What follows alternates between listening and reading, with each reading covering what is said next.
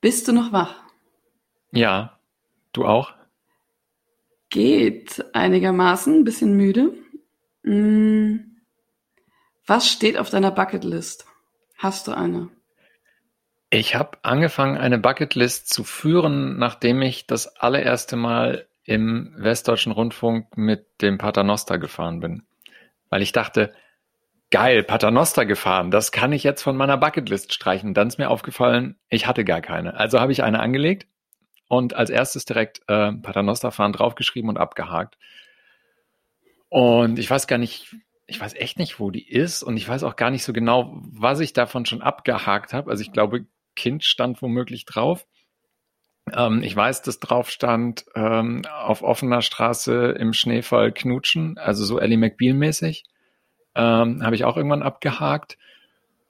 Und ja, es, es stehen so ein paar Sachen drauf, äh, nach Patagonien fahren oder sowas, was ich immer mal wollte, wo ich selber nicht genau weiß, warum eigentlich. Fände ich jetzt auch nicht schlimm, wenn ich das nicht abhake. Ähm, aber so ein paar Sachen sind drauf, äh, in der Live Music Hall in Köln auf der Bühne Gitarre spielen. Ich weiß nicht, bei wem, mit wem oder so, ist auch egal. Hauptsache, ich stehe da einmal und spiele Gitarre. Ähm, und solche Sachen. Ja, eigentlich so halb alltägliche Sachen, die ich aber trotzdem irgendwie dann mal machen wollte. Ich habe aber keine Ahnung, wo sie ist. Ich glaube, ich habe sie irgendwo digital angelegt, dann müsste ich sie jetzt aber suchen. Und dass ich jetzt tatsächlich versuche, Sachen davon abzuhaken, also mir Mühe gebe oder zum Beispiel auf eine Reise nach Patagonien spare oder so, das ist bisher nicht so. Ich wüsste auch gar nicht, ob ich irgendwann nochmal was Neues draufgepackt habe oder jetzt draufpacken würde. Surfen lernen vor Portugal, ja. Aber ähm, insofern fühle ich die nicht sehr gewissenhaft. Hast du eine? Äh, ich hatte mal vor paar Jahren eine und ähm, ich habe dann gemerkt, also ein paar Sachen hatte ich dann gemacht irgendwann, das waren jetzt aber auch keine so großen Sachen und ich, ich merkte dann, der Rest interessiert mich heute als älterer Mensch gar nicht mehr so. Das heißt, ich glaube, ich bräuchte eine neue und das Einzige, was auf meiner Liste stand, mh, für immer eine Hängematte haben. Und lustigerweise habe ich seit zwei Jahren endlich eine Hängematte. Das Problem ist, ich habe nicht so einen Ort, wo ich sie richtig hinhängen kann. Und das ist, darüber hatte ich, siehst du, weil manchmal merkt man auch, dass man so Sachen unpräzise formuliert. Ich habe die Matte, nur das ist eigentlich so eine Matte, die ist toll, die man mit so Gurten zwischen zwei Baumstämme oder sowas hängen kann. Also es ist eigentlich, und sie ist so ganz schön aus so Fallschirmseide oder so. Sie ist, sie ist wirklich schön. Ich habe sie noch nie benutzt. Ähm, und das Problem war zum Beispiel, ich hätte sie einmal gut an so einem Balkon auf hängen können, aber dann, dann war der Abstand nicht richtig. Man konnte es aber auch nicht befestigen. Es ging nicht. Also es war technisch nicht möglich. Oder doch, wir haben es geschafft, dass sie hing. Und wenn du dich dann einfach reingelegt hast, ähm, hingen sie so durch, dass du auf dem Boden lag. Es ging nicht. Und spannend, dass ich merkte, ähm, es geht also nicht nur um die Matte, sondern auch um den Ort. Aber ich finde es total spannend, wenn du merkst, als junger Mensch, du hast irgendwo einen Traum und du denkst gar nicht, oder so einen Wunsch und du denkst gar nicht tiefer drüber nach, dass um das drumherum, dass es dazu bräuchte und du merkst, okay, jetzt hast du die Matte, aber es bringt dir ja nichts. Und Be careful ich, what you wish for. Ja, so ein bisschen, ist natürlich total albern. Und ich habe zwei Wände im Wohnzimmer, also meine, meine Wohnung hat viele so nachträglich eingezogene Wände, äh, die nicht stabil sind. Das heißt, man könnte in der Wohnung nur eine Hängematte an wenigen Wänden aufhängen, vom Abstand her. Und eigentlich gibt's nur zwei Wände, an denen man das reinbaut. Und ich habe mir extra dann so passende Haken schon besorgt und die haben so riesige Metalldübel. Und ich habe eigentlich auch einen Bohrhammer. Ich stand im Wohnzimmer und hatte diese, diese Metalldübel. Ich habe gemerkt, ich traue mich nicht, das zu machen entweder, weil ich habe halt auch so, so, alt, so blöde Wände, die so rausbröseln. Also, mhm. wenn du bohrst, ist es immer eine böse Überraschung. Entweder kommst du nicht richtig rein in die Wand oder zu leicht und es fasert dir alles so entgegen. So dieser rote Backstein-Sand. Der rote Backstein, richtig, genau. Ja. Also genau. Mhm. Ähm, ich finde, für Bohren in Altbauwohnungen sollten eigene Schimpfwörter, also ich nie fluche ich so wie da, ja. Und ich bin immer so froh, dass, dass ich mache das auch nur, wenn ich also ähm, nicht vor Publikum, weil das ist wirklich, es ist unschön. Nicht vor Kindern. Nicht vor Kindern, richtig. Ähm, weil das kannst du ja keinem sagen. So und äh, aber also ich ich habe die die Haken und die Sache schon gekauft und ich habe mich dann nicht getraut. Ich brauche eine neue Liste, aber der einzige Punkt, der noch aktuell war, den habe ich erfüllt, aber nicht es bringt nichts. Also es ist spannend, ja. Möchtest du darüber sprechen? Nein. okay. Wo kommt es eigentlich her mit Bucket List? Weiß man das? Also jetzt nicht das Wort, sondern welche kulturelle Tradition hat uns Die das Einmaliste. Ich glaube, dass, dass, dass man das, dass man das, ähm, ich glaube, ich habe dazu irgendwann mal was gelesen, aber ich habe es auch schon wieder vergessen, weil ich bin so jemand, der Sachen, dadurch, dass du immer alles googeln kannst, vergesse ich alles sofort. Ähm, ich merke mir wirklich nur noch wenig. Lukas, hi. Hi, Lukas. Ach, Lukas! Jetzt weiß ich wieder. Ähm, Nee, das weiß ich noch. Ähm, soll ich es dir jetzt googeln? Oder googelst du es dir selbst? Nee, ich, ich google es dann irgendwann selber. Wahrscheinlich aus Amerika, wie alles. Ja, aber es gab irgendeine Geschichte dazu. Ähm, na komm, jetzt googeln wir es zusammen. Komm mal, ich, äh, ich mache hier live googeln. Du kannst ja irgendwas total Spannendes erzählen, während ich suche. Ähm, aber was ist denn der Begriff? Der Begriff kommt daher, ah, okay, dass man zu Kick mal. the Bucket. Ja, genau. Also Kick the Bucket, dann äh, den Löffel abgeben. Also müsste es eine Löffelliste sein eigentlich, ne? Genau, auf Deutsch auch Löffelliste genannt. Aber es ist natürlich. Ähm, klingt auch wieder komisch. Großer Löffel, Löffelliste kleiner Löffel. Klingt, klingt, klingt, ja. Klingt auch nach äh, Haustieren. Wurscht. Sprachnachrichten, nein oder nein? Sehr, sehr ungern. Ähm, es gibt nur wenige Leute, die mir überhaupt Sprachnachrichten schicken. Ähm, Hast du die anderen schon aussortiert oder ist das eher Zufall? Ich glaube, dass Leute das merken, dass ich das nicht so mag und dass ich eigentlich auch in den seltensten Fällen Sprachnachrichten zurücksende. Also tatsächlich macht das, ähm, der Einzige, der das regulär öfter macht, ist mein Bruder. Und er ist jemand, der einfach auch mit seinen anderen Leuten einfach auch im Gehen, er spricht so auf der Straße schnell ins Handy oder so und er ist viel unterwegs und er ist auch so zwischen Tür und Angel spricht er dann und das ist äh, ja, das ist okay. Es ist okay. Da spreche ich ihm sogar manchmal zurück. Und sonst habe ich tatsächlich, glaube ich, nur nur einen Kollegen, der manchmal ganz manchmal eine Sprache und dann hat er aber auch irgendwie ein längeres Anliegen und eine Frage und dann ist es auch manchmal ähm, effizienter, das und äh, dann schicke ich ihm das auch, spreche ich ihm auch manchmal zurück und so und das ist so wenig, dass man es vernachlässigen kann. Mm. Und sonst, ich mag das tatsächlich nicht, weil ähm, das Schwierige an Sprachnachrichten ist ja, dass du nicht, du siehst ja erstmal nicht, worum es geht. Ähm, du kannst es auch nicht überspringen und du kannst das nicht schneller abspulen, aber du kannst ja zum Beispiel schneller lesen. Ich glaube, bei Telegram geht dass du mit anderthalbfacher Geschwindigkeit die Sprachnachricht abspielen ja, kannst. Ja, aber du weißt schon, was ich meine. Also du, du. Ja, ja es ist, dauert immer noch zu lange. durch. Also, und vor allem manche, das wäre wieder die Kultur der Sprachnachricht, wenn wir das gezielter aufnehmen würden, dann wäre das ja eine Sache. Aber meistens sind es ja so erratisch gesprochen, laber, laber, laber, laber. Und das, da kommt man ja oft nicht zum Punkt oder es hat keinen Punkt. Und das ist irgendwie ganz unangenehm. Und da mag ich geschriebene Nachrichten. Aber ich, ich glaube, dass, dass, dass wir als Generation vielleicht zu alt sind und dass es ein Stück weit auch so eine Art der Kommunikationskultur ist, die wir als Alte nicht verstehen unbedingt. Ist es nicht auf eine Art so ein bisschen das, was wir in den 80er Jahren schon mal hatten, als unsere Eltern sich gegenseitig auf die Anrufverantworter gesprochen haben?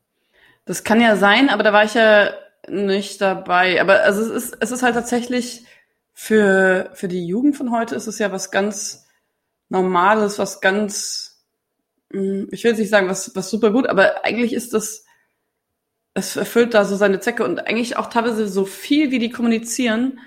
Ich weiß gar nicht, ob die so, also ich meine, klar, wenn du jungen Leuten beim SMS oder halt Nachrichten, WhatsApp schreiben zusiehst, die können auch super schnell schreiben. Aber es ist schon effizient auch für die Fülle. Aber ich glaube, dass es auch wahnsinnig anstrengend ist, wenn man 100 Sprachnachrichten am Tag kriegt, die alle anzuhören und 100 Sprachnachrichten zurück. Oder so 100 Snaps zu kriegen und 100 Snaps zurück. Also ich, es ist ein eigener kognitiver Aufwand, das zu tun. Aber mh, mm, ich glaube, dass es, dass es wirklich so eine Kulturfrage ist. Und dass wir das einfach nicht, nicht verstehen und eigentlich auch nicht, dass es bei uns nicht so gelernt ist. Also dass, wenn wir da reinwachsen würden, wird es ja vielleicht auch gehen. Aber du bist total, du bist total anti-Sprachnachricht. Also aus, aus fachlicher, linguistischer Warte finde ich das total spannend, äh, weil in diesem Koordinatenkreuz von konzeptioneller Mündlichkeit, konzeptioneller Schriftlichkeit, medialer Mündlichkeit, medialer Mündlichkeit, Koch Österreicher, ähm, ist es natürlich total interessant, dass du was hast, was im Prinzip ein Gespräch ist, aber trotzdem zeitverzögert. Also weil normalerweise ein ja. Gespräch äh, selbst ein Telefongespräch findet zeitgleich statt. Ein, selbst wenn beide online sind und sich quasi dialogisch antworten, ist ja trotzdem ein Zeitverzug da drin. Das finde ich alles medial total interessant und ähm, auch wie Kommunikation da entsteht, finde ich alles spannend. Ich finde es wahnsinnig unpraktisch, weil erstens, äh, wozu habe ich die Suchfunktion in meinem Messenger, ja, das um stimmt Sachen natürlich. zu Du finden? kannst das nicht durchsuchen. Hm. Zweitens, entweder muss ich mir das Handy so komisch ans Ohr halten, dass es aussieht, als ob ich weiß ich nicht, das Handy mir ans Ohr halte quer oder ich muss äh, ja. meine, meine Kopfhörer erstmal einstöpseln oder ich muss, wenn ich gerade Musik höre, die Musik ausmachen, um die Sprachnachricht ja. zu hören und so. Oder du bringst gerade das Kind ins Bett und das geht gerade nicht, du kannst es eh nicht hören ja. und so. Also es gibt so, oder du bist gerade in der Arbeit und kannst es nicht hören und so. Es gibt auch richtig viele Situationen, wo es unpraktisch ist, weil du es nicht anhören kannst, aber du könntest jetzt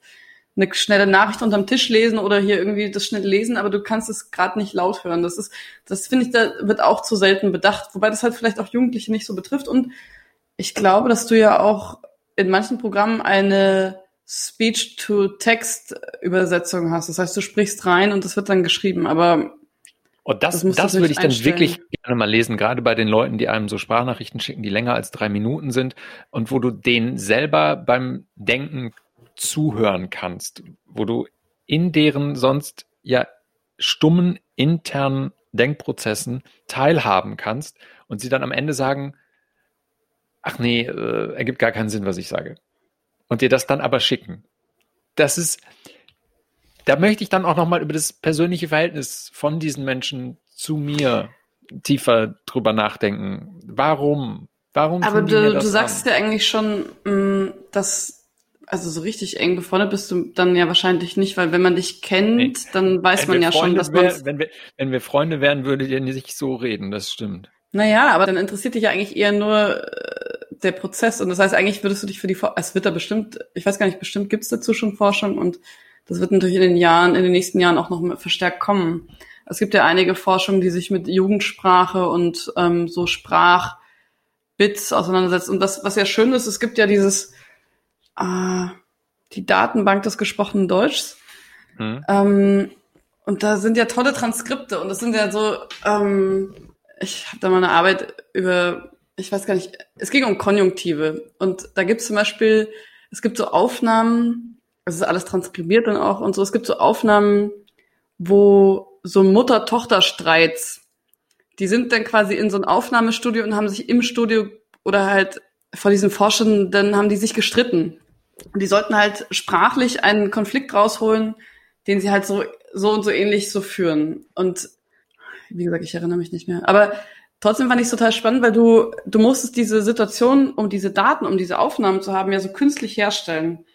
Und egal, ob es jetzt um Kiezdeutsch geht oder eben um so Streits und oder verschiedene Sprachanalysen, du musstest das ja früher so inszenieren. Und jetzt hast du ja einfach diese Aufnahmen, wenn es die Leute quasi äh, spenden, ähm, ihre, ihre regulären Streits. Also ich meine, das, das wäre total, ich glaube, für die Forschung total spannend, wenn du sagst, okay, ähm, Jugendstreits oder so, so Konflikte in der Clique oder Konflikte zwischen Eltern und Kindern in Sprachnachrichten und die spenden ihre Nachrichten, ne?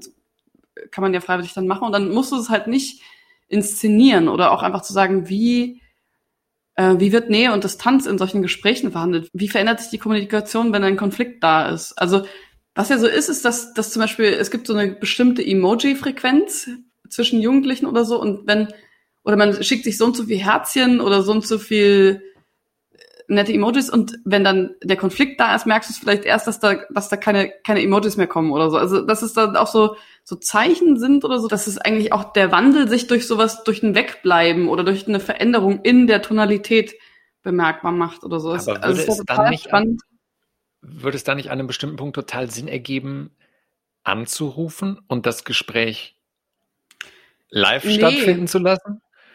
Tatsächlich sagte, sagte meine Freundin mit den drei Teenie-Kindern sagte neulich zu mir, da gab es irgendwie ein Problem mit dem Internet und dann ähm, ihre eine jüngere Tochter hat dann an dem Tag erfahren, dass man mit Handys auch telefonieren kann. Ähm, das ist einfach nicht, nein, das, das wird nicht gemacht. Und ich glaube, was, was, was auch schön ist, und das ist eine Freiheit, die dir Nachrichten, die du geschickt kriegst, ja immer geben. Du kannst gleich drauf reagieren, du musst aber nicht. Und Außer du hast diesen hat gelesen Bestätigungshaken. Jein, das ist bei einer Sprachnachricht insofern nicht korrekt, weil du kannst ja zum Beispiel gesehen haben, dass die Nachricht da ist in WhatsApp oder so. Du hast sie gesehen, aber du hast sie jetzt gerade nicht anhören können, weil du, wie gesagt, im Meeting bist. Dann ist es zwar zwei Haken blau, aber ähm, du hast es ja trotzdem nicht gehört. Und was, ich glaube, dafür haben wir auch nicht unbedingt so eine Kultur, was ja völlig klar sein muss, ist, dass nur weil jemand online ist, heißt es ja nicht, dass er die ganze Zeit verfügbar ist. Also ich glaube, dass das Abgrenzung im digitalen Raum auch nochmal so ein Thema ist. Wir erwarten ja oft, dass der andere gleich antwortet. Der oder die andere, ne? Also es ist so, ein, mhm. so eine, und wenn der online ist, wieso antwortet der nicht, ne? Oder so, das ist so, und ich glaube, da findet auch so eine Entgrenzung statt, dass, dass so die Visualisierung von online sein so eine Verfügbarkeit suggeriert oder so, oder dass man immer da so always on, du kannst, bist immer zu erreichen.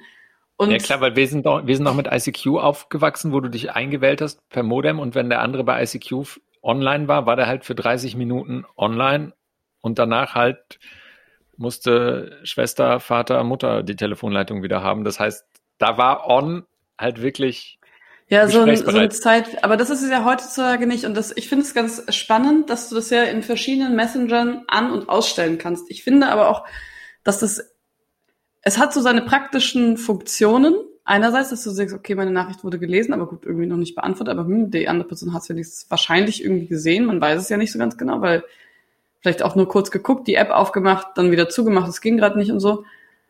Aber eigentlich ist es einerseits auch so ein, ein digitales Folterinstrument, ne? Also XY war dann und dann online, hat deine Nachricht gesehen und antwortet dir seit drei Tagen nicht, war aber vorher wieder online und so. Also das ist ja eigentlich sadistisch. So gerade wenn du so Liebeskummer hast oder irgendwie solche Sachen, das, das, das nimmt da ja eine ganz andere Dramatik an. Früher, als man nur so ein Handy hatte, das nichts konnte, ja, wahrscheinlich, wer weiß, ja, vielleicht gut hat er es nicht alle. gelesen, gut haben alle, äh, äh keine Ahnung, Strom ist aus, ähm, der, der Hund hat das Handy gefressen oder so. Was, also man konnte sich das früher schön denken. Aber heutzutage weißt du, okay, die andere Person hat's gelesen, ist dann und dann on und also es ist ja eigentlich total absurd, sich diese Sachen ansehen zu können.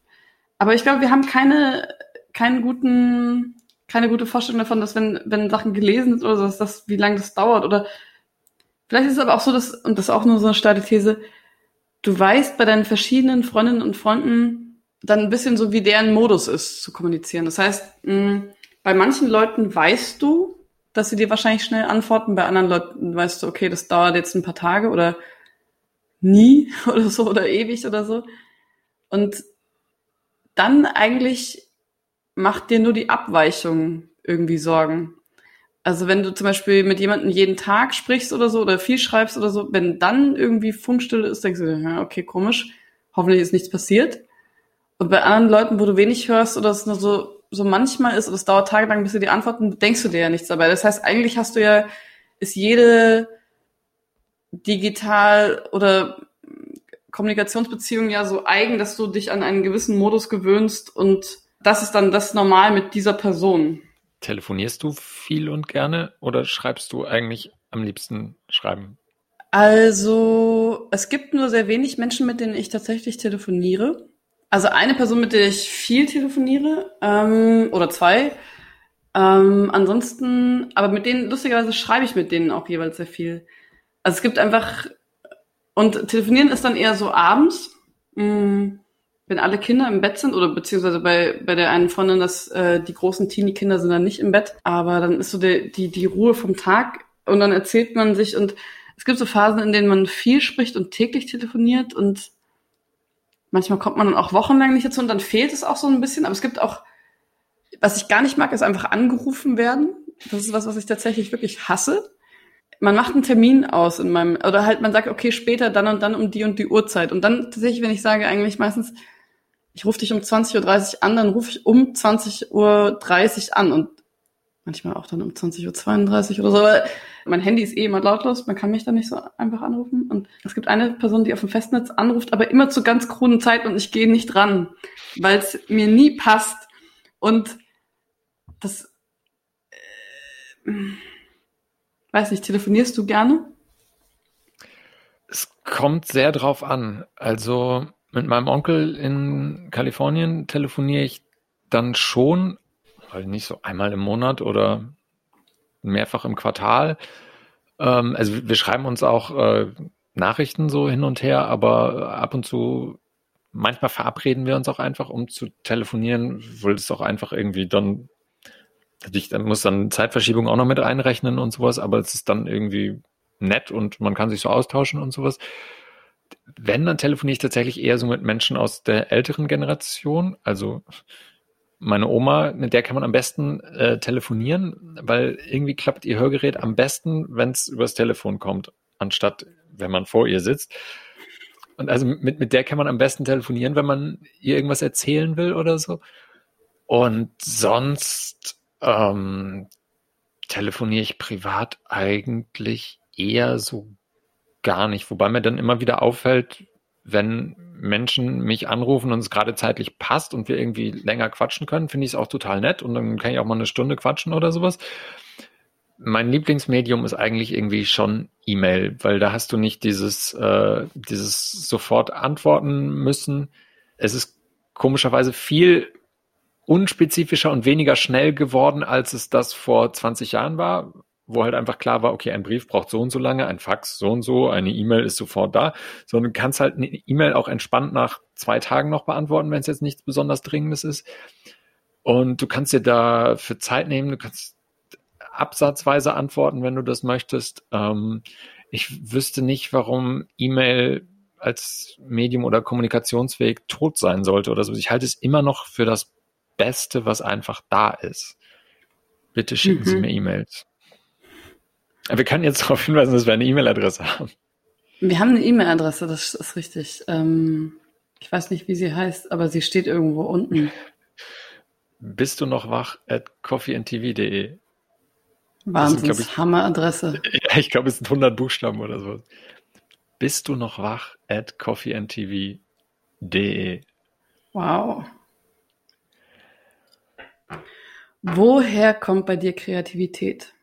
Warum ich überhaupt kreativ bin oder wie ich sie konkret anzapfen kann, um etwas zu schaffen? Na, das kannst du dir aussuchen. Ich dachte jetzt eher an die, an, an die Anzapfung. Also so, wie kommst du zu deinem Husenkuss, wenn du jetzt einen bräuchtest? Wenn ich weiß, ich muss einen Text schreiben oder sowas, dann denke ich darüber nach und fange an, 10.000 andere Dinge zu machen. So Haushalt, je, je nachdem, wie dringend es ist, dann auch mal sehr viel Haushalt. Also je dringender, desto mehr Haushalt. Ähm, und ähm, andere Sachen, beschäftige mich mit völlig anderen Sachen, lese irgendwas total anderes und denk so im Kopf, schieb das so von links nach rechts, weil es ist sehr viel Platz in dem Kopf. Und irgendwann, meistens dann, wenn ich unter die Dusche steige und gerade nichts konkret habe, um das ich mich kümmern muss, außer vielleicht mich sauber zu machen, ähm, dann kommen mir auf einmal große Gedanken und du könntest so einsteigen und dann, wenn ich den ersten Satz habe oder weiß, wie ich anfange oder sowas, dann ist es eh einfach. Also von da ist es dann gar nicht mehr so weit. Und viele Sachen fallen mir dann tatsächlich irgendwie so nebenher ein, nachdem ich irgendwie Sachen lang genug im Kopf rumgetragen habe. Also so jetzt vors weiße Blatt Papier zu setzen und zu sagen, so und jetzt fangen wir mal an. Das passiert eher selten. Es kann auch sein, dass irgendwie so Ereignisse oder so Begegnungen im Leben ähm, dann irgendwie eine Kreativität triggern, die jetzt nicht auf den ersten Blick damit zusammenhängt, aber dass dann trotzdem irgendwie so eine Kette in Gang gesetzt wird, äh, dass ich dann plötzlich äh, neue Ideen habe für irgendwas ganz anderes oder so.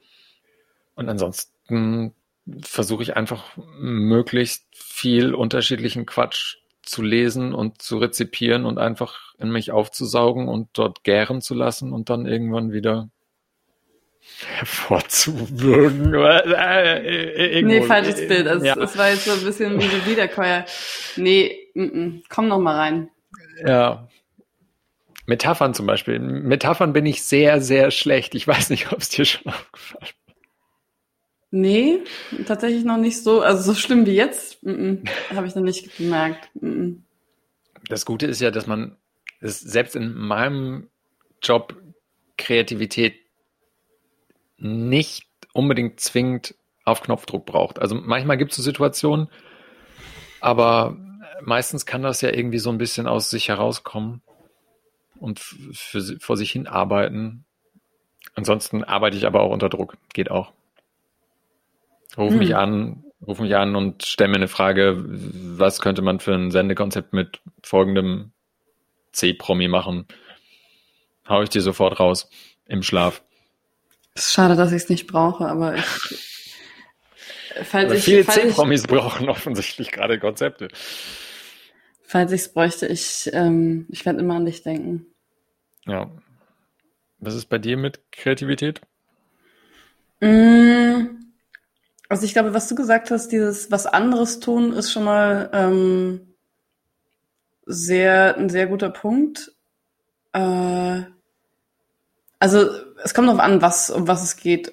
Äh, ähm, Wenn es auch sowas wie Schreiben ist, bei, bei Texten ist es oft so, dass ich tatsächlich auch, wie du sagst, diesen Text erstmal so innerlich schreibe und dann, wenn ich mich hinsetze, ihn eigentlich nur noch runterschreibe. Aber ich habe eigentlich beim in mir den schon lange so gedacht. Das ist ganz merkwürdig zu beschreiben, aber ähm, und bei anderen Themen merke ich, dass ich, ich brauche eine Deadline.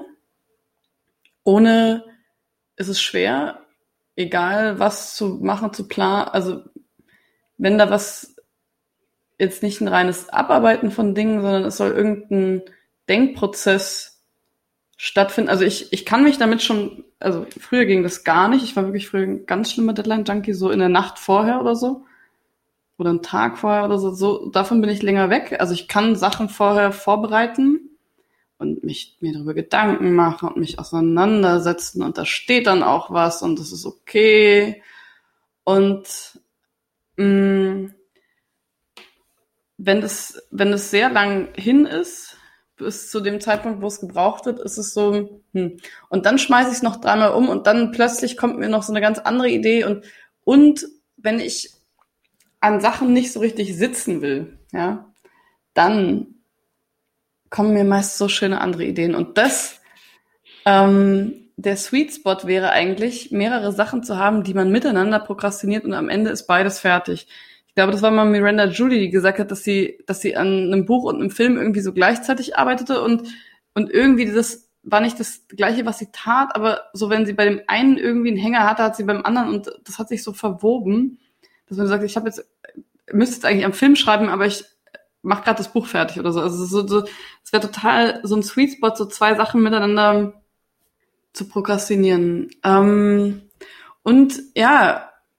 ganz oft auch so ich liege im Bett und versuche einzuschlafen und muss mir dann noch eine Handynotiz anlegen und habe Ideen oder so. Mir rattert's im Kopf, ich kann nicht einschlafen, weil ich so in diesem Zwischenland, so ich lieg auf dem Kissen und eigentlich wäre jetzt schon auch Schlafen angesagt. Ähm, so der Tag fährt runter und ich, da kommt noch mal ganz viel irgendwie so und ich kann dann auch nicht einschlafen. Das muss ich dann auch ich kann es mir auch nicht merken oder so. Ich, ich muss es mir dann auch nochmal aufschreiben.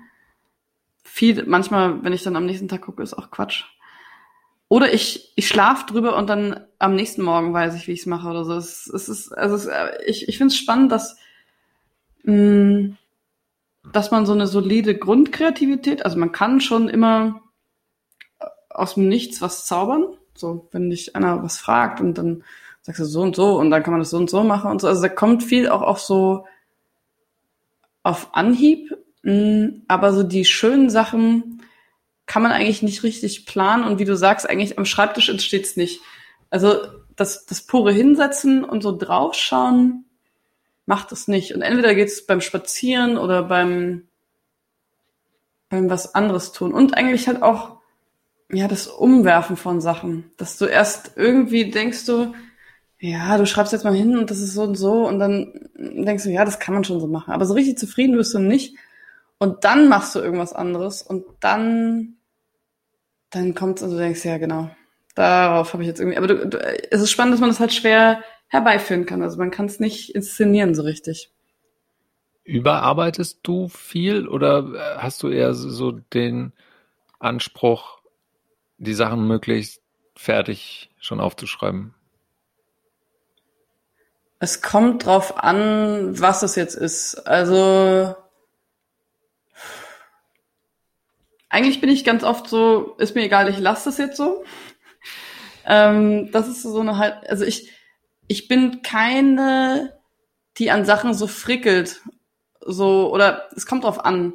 Es gibt so perfektionistisch veranlagte Menschen, die so lange an sowas bohren. Oder ich hatte zum Beispiel mit meiner Freundin, hm, die wissenschaftliche Hausarbeiten grundsätzlich, also du müsstest vielleicht 15 Seiten haben und sie hat dann 35 geschrieben und musste 20 kürzen oder so, ja. Und hat dafür auch noch doppelt so lange gebraucht und so. Und hat dann auch immer eine Eins gekriegt und so. Sie war auch brillant und so. Dass sie hätte, ich sage eigentlich, sie müsste noch promovieren, wurscht. Aber sie, sie kam immer von der oberen Seite und musste dann halt wirklich unangenehm viel wegnehmen. Und ich hätte in solchen Fällen immer eher von unten an die Linie rangeschrieben und bei 14 Seiten gesagt, okay, aber dann hast du noch eine Seite dieses Literaturverzeichnis, dann machst du noch die Schrift bisschen größer und so. Ähm, ich käme gar nicht in die Verlegenheit, 20 Seiten wegzukürzen. Und es kommt, es kommt so drauf an, auch für welchen Zweck es ist, ob du denkst, so wie du es jetzt gemacht hast, ist es, ist es genau gut, oder ob du da nochmal ran musst oder nicht. Aber ich, ich, ich frickel eigentlich nicht so. Also ich bin, wenn es dann erstmal so ist, dass ich sage, das, das ist jetzt so die finale Version, dann lasse ich so. Dann, ja. Mein Freund und früherer Chef Michaelis Pantelouris hat mal den großartigen Satz gesagt, man muss auch erkennen, was gerade gefordert ist und nicht Weltklasse abliefern, wenn Mittelklasse vollkommen ausreicht, weil das ist ja völlige Verschwendung in dem Moment. Ich glaube, das ist, das ist eine eigene Fähigkeit, auf den Punkt Dinge abliefern zu können und zwar so, wie sie gefragt sind. Ich habe dafür lange gebraucht, aber auch zum Beispiel in Prüfungen geht es nicht darum, besonders gut zu sein oder alles zu wissen oder so, sondern man ist in Prüfungen gut, weil man Prüfungen gut kann. Also man hat die Frage verstanden, man weiß, was da gefordert ist, man versteht die, also wenn es eine schriftliche Prüfung ist, man versteht die Frage und kann die Denkhandlung und die Schreibhandlung, wenn es jetzt nicht Multiple Choice ist, dann mm, mm es ist ja keine richtige Schreibhandlung, aber und dann quasi dieses, das genau zu erfüllen, aber auch nicht überzuerfüllen. Also nicht einfach nur alles hinschreiben, was ich weiß, und dann werden sie sich das schon raussuchen oder so. Oder so, sondern eigentlich das Format verstehen und liefern. Und das ist da, wie, wie du ja sagst, auch, auch da ist eine eigene Fähigkeit, Dinge so abzuliefern auf den Punkt. Wer war dein erster Celebrity Crush und wer ist der aktuelle? Uh. Hm. Mein Gott, Celebrity, erster Celebrity Crush. Meinst du damit jetzt so Musiker oder meinst du Schauspieler oder so? Oder? Einfach, also das könnten jetzt auch ähm, SportlerInnen, PolitikerInnen, also wir wissen ja alle, bei Julia Klöckner hing Helmut Kohl beim Bett. Ähm, also so der allererste, ah, okay, nee, doch weiß ich. Also äh, von der Zeit her so es erinnert an meine frühe Jugend erinnere ich mich an zwei äh, Nick Carter von den Backstreet Boys und natürlich ähm, Leonardo DiCaprio mit ähm, in Titanic und so. Also das, das ist so die, ich weiß nicht, ob ich davon Poster hatte, aber es ist sehr wahrscheinlich, dass ich davon Poster hatte. Ist auch eine Kombi, die, die oft und gern äh, die gemeinsam auch ähnliche, wurde. Ähnliche Frisuren und das war so eine bestimmte Sort Bübchen und auch so der gleiche leidende Blick und so. Also da ähm, die so, so Baby come back oder so, also die mussten schon einfach so gerettet werden, so ein bisschen. Das war so, ich, ich weiß nicht, das war einfach so die Sorte äh, Teenie Star Ende der 90er, so das, mh, hm, wobei das sogar früher gewesen sein muss, das muss ja so 96, 96, 97. Hm. Ähm, und heute, puh, ah, das könnte ich jetzt gar nicht so konkret sagen. Ähm, doch, doch, natürlich äh, Lin Manuel Miranda, äh, darüber haben wir, glaube ich, gesprochen. Robert Habeck, ähm, hm. Jonathan Groff auch ein bisschen. Also in Hamilton doch mh, die beide. Bei Schauspielern. Ich weiß nicht, es gibt manchmal so Filme, die ich sehe und dann denke ich, ah, ja, genau der. Aber so einen richtigen, ja, ach, die Liste wäre da lang, glaube ich, wo man denkt, ach, das ist aber auch irgendwie schön. Ähm, aber jetzt, ich, ich, ich würde mir von niemandem mehr Poster aufhängen. Dafür bin ich zu alt. Was ist denn bei dir? Erste Celebrity Crush. Ich glaube, von der Chronologie müsste eigentlich die erste äh, Antje Pieper aus dem Disney Club gewesen sein. Dafür bist du, dafür bist du zu jung, klar. Ähm, nee, ich habe bestimmt den Disney Club gesehen, aber ich, äh, keine Ahnung, wie die hießen. Wieso bin ich dafür zu jung, dass ich den Disney Club, ich habe als Kind sehr viel fern gesehen. Entschuldigung, was soll das denn heißen? Ähm, ich google mal hier Antje Die ist heute, ich glaube, weiter. Die ist, glaube ich, Redakt also sie war sehr lange äh, Korrespondentin des ZDF in Rom und ist, glaube ich, heute Ressortleiterin Ausland oder sowas. Also ähm, hat auch durchaus Karriere gemacht, ist auch schon 50 und ist aber immer noch toll. Und mhm. dann kurz danach ähm, habe ich Mrs. Doubtfire gesehen, den äh, Film mit Robin Williams und äh, fand die älteste Tochter Lisa Jacob äh, irgendwie ganz toll und den Sohn aber auch, was so ein bisschen ich, ich wusste nicht so, finde ich den toll oder möchte ich so sein wie der und sowas. Und das ist für Zehnjährige ein bisschen verwirrend. Aber ja, die beiden. Und heute ähm, Demi Lovato, die jetzt verlobt ist. Und äh, Igor Levit, natürlich. Mhm. Ja, Igor ist toll natürlich, das ist natürlich richtig. Der folgt ja auf Twitter. Das ist richtig ich möchte dann auch nicht weiter über irgendwelche Celebrity Crushes reden, die dir womöglich auf Twitter folgen und das alles mitbekommen. Das ist ja auch, also durch dieses Social Media Ding ist man ja irgendwie auch viel, viel näher dran an den Leuten. Also so gefühlt, hm. weil man so in deren Wohnzimmer gucken kann und sowas und so wahnsinnig viel von denen mitbekommt. Und gleichzeitig ist man auch immer so in der Verlegenheit und Gefahr, tatsächlich irgendwann mal mit denen zu tun zu haben oder womöglich gar beruflich oder so. Und dann finde ich das immer so, so, total irritierend, wenn ich Menschen so sehr, sehr toll finde, denen dann tatsächlich zu begegnen, weil ich dann immer so ein bisschen Angst habe, oh, funktioniert das jetzt? Sind die ganz furchtbar? Ja, ich weiß, was du meinst, aber zum Beispiel bei Igor David habe ich eher, den stelle ich mir eigentlich eher als normalen Twitterer vor, der wirklich viel und gut Klavier spielt. Also da hätte ich jetzt, bei dem hätte ich, glaube ich, gar keine Scheu, ähm, mit dem Kaffee oder also das äh, so nee, ähm, da hätte ich es jetzt nicht. Also das, ich weiß, was du meinst grundsätzlich, aber mh, mm, nee. Eigentlich eher, ich glaube, ich habe den eher so auf Twitter gesehen und ihm gefolgt und so und ich, ich war dann eher überrascht, dass er so ähm, ausverkaufte Konzerthallen hat oder so. Also ich, ich, ich glaube, dass ich habe ihn anders Kennst du seinen Podcast? Äh, nee, ich habe es nicht angehört. Ähm, klassische Musik und ich, wir. Es ist komplett egal, ob er klassische Musik da spielt. Also er spielt klassische Musik und er spielt sie sehr toll. Und ähm, aber der ist so toll, wie der das alles erzählt und das mit seinem Kollegen Kumpel da irgendwie zusammen, ähm, wie die sich äh, gegenseitig zoffen und so. Es ist wirklich, wirklich toll. Und dafür kriegst du noch ein bisschen Beethoven-Sonaten vorgeklimpert, hätte ich jetzt fast gesagt. Nee, habe ich bisher noch nicht gehört. Aber wie gesagt, für mich, wie gesagt, ist er eigentlich eher ein Twitterer, ähm, der lustigerweise wirklich gut Klavier spielen kann. Ähm, ja. Ist das eigentlich okay und gesund, Celebrity Crushes zu haben in unserem Alter oder ist das total ich glaube, es ist überhaupt, äh, es ist ja ganz normal, überhaupt Crushes zu haben oder Leute gut zu finden und so. Und ich glaube auch, egal in welchem Alter und auch egal, wie man sonst jemanden in, in, in tatsächlicher Relation, also auch wenn man in einer Beziehung ist, kann man ja zum Beispiel sich noch irgendwie äh, einen Crush haben und ich glaube, dass, dass da sogar einem Celebrity Crush leichter verziehen werden als wenn du dich in die Nachbarsfrau verliebst oder so. Ähm, weil in dem Celebrity Crush streckt ja diese Unerreichbarkeit drin. Das wird einem ja nicht gefährlich, weil normalerweise lernt man sich nicht kennen und ähm, das in jeder Partnerschaft oder so hat man so, okay, ja gut, mit den drei Schauspielern, Schauspielerinnen, wenn, wenn die jetzt vorbeikommen, würde ich dir schon sagen, du